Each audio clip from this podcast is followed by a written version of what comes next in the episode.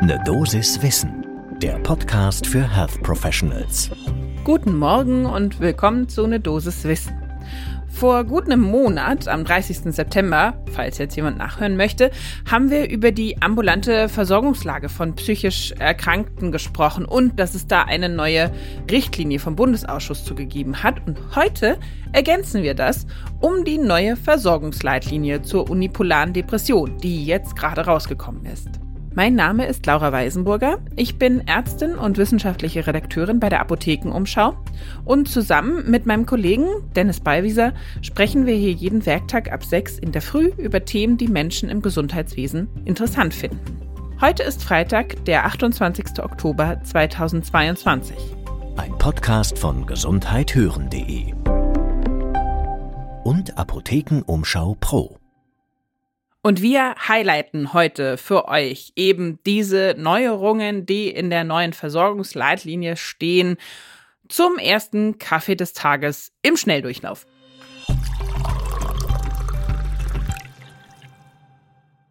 Wie immer haben wir zum Einstieg ein paar Zahlen erstmal zum Warmwerden. Die Lebenszeitprävalenz an einer Depression zu erkranken liegt in Deutschland ungefähr so zwischen 16 und 20 Prozent. Das Lebenszeitrisiko, das haben mehrere Studien untersucht. Einmal die DEGS 1 im H ausgesprochen heißt die Studie zur Gesundheit Erwachsener, äh, repräsentativ in ganz Deutschland durchgeführt, gibt dieses Risiko mit 11,6 Prozent an.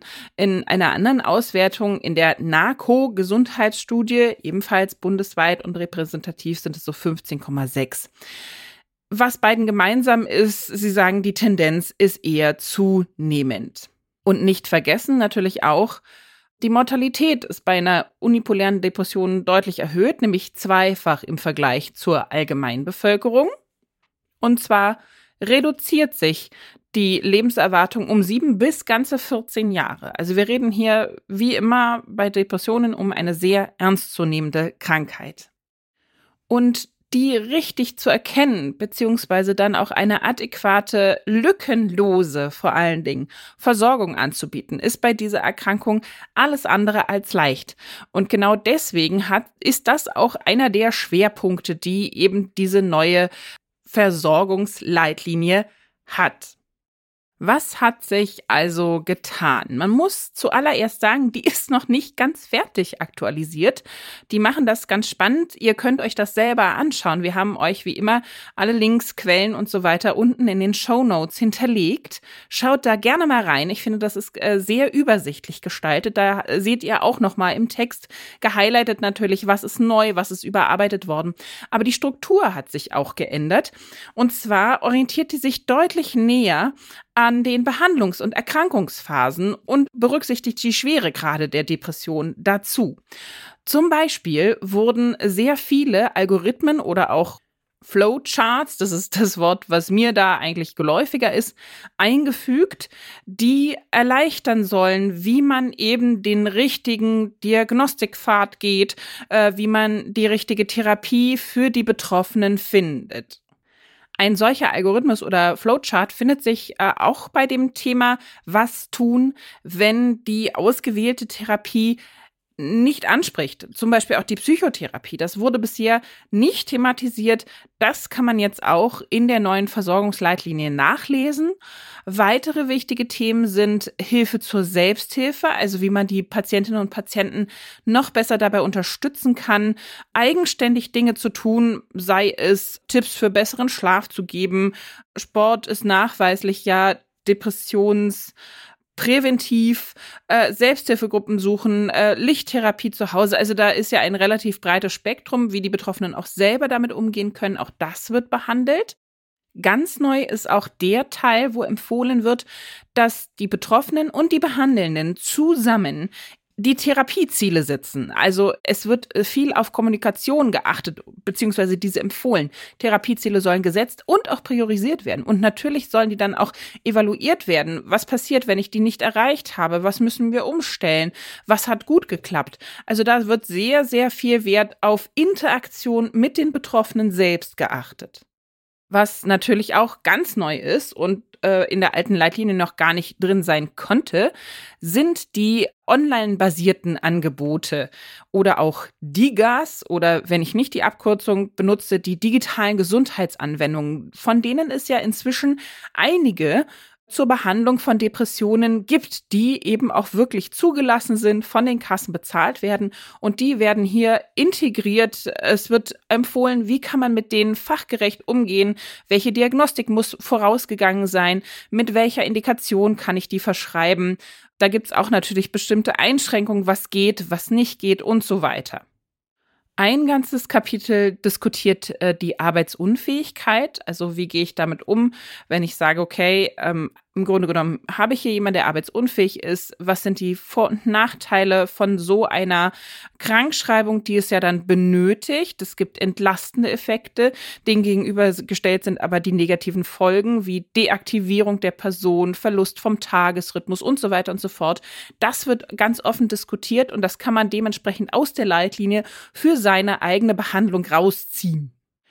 Bei dem medikamentösen Teil wird ein komplett neues Medikament, das Esketamin, besprochen. So viel nur in der Kürze. Wir haben ja jetzt gerade nicht viel Zeit, aber das sollte nur stationär umgesetzt werden, einfach weil da doch die Gefahr von sehr starken Nebenwirkungen besteht. Eine Toleranzentwicklung kann es geben. Es ist wunderbar anwendbar mit Nasenspray und so weiter, relativ niederschwellig, aber es ist nicht ganz ohne. Also da gerne nochmal genauer reinlesen, wenn ihr darüber nachdenkt, sowas zu verschreiben. Und dann gibt es noch ein schönes Kapitel zu Rehabilitation und Teilhabe, was ja auch ganz wichtig ist.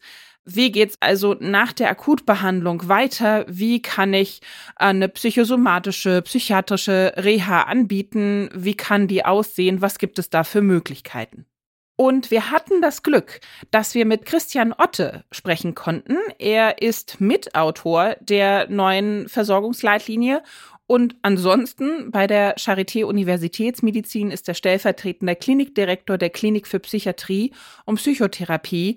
Und er betonte auch nochmal, das ist jetzt auch quasi unser Fazit hier, das ist eine ganz praxisorientierte Versorgungsleitlinie geworden, die insbesondere Hausärztinnen etwas an die Hand geben möchte, also gerade diese ganzen Flowcharts, diese Algorithmen, die ich genannt habe, die sollen möglichst niedrigschwellig eine sehr gute äh, Diagnostik bereitstellen oder eben einen Leitfaden an die Hand geben, was muss ich mir genau anschauen? Wer muss hier äh, meinetwegen noch eine Differentialdiagnose abgeklärt bekommen? Wen muss ich da ins MRT schicken? Wen muss ich lumbal punktieren? Das sind ja alles Sachen, die ich eventuell in einer Ausschlussdiagnostik machen muss, aber natürlich nicht bei jedem oder jeder.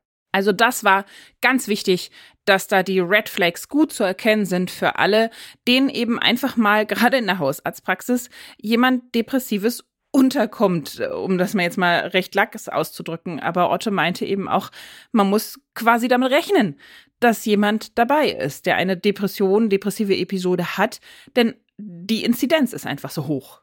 Und das sollte jetzt auch das Schlusswort sein zu dieser Dosis Wissen immer die Augen offen halten. Ähm, auch da kann man noch mal genauer in die Leitlinie reinlesen. Ähm, woran erkenne ich das jetzt? Was sind eben kleine Warnanzeichen?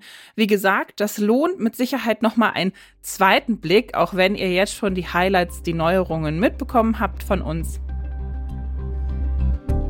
Und wenn ihr sagt, ja, da sollte doch auch XY drüber Bescheid wissen oder ich habe mich gerade mit der oder demjenigen drüber unterhalten, dann freuen wir uns sehr, wenn ihr uns weiterleitet und weiterempfiehlt, sodass noch mehr von dieser kleinen Dosis Wissen profitieren können.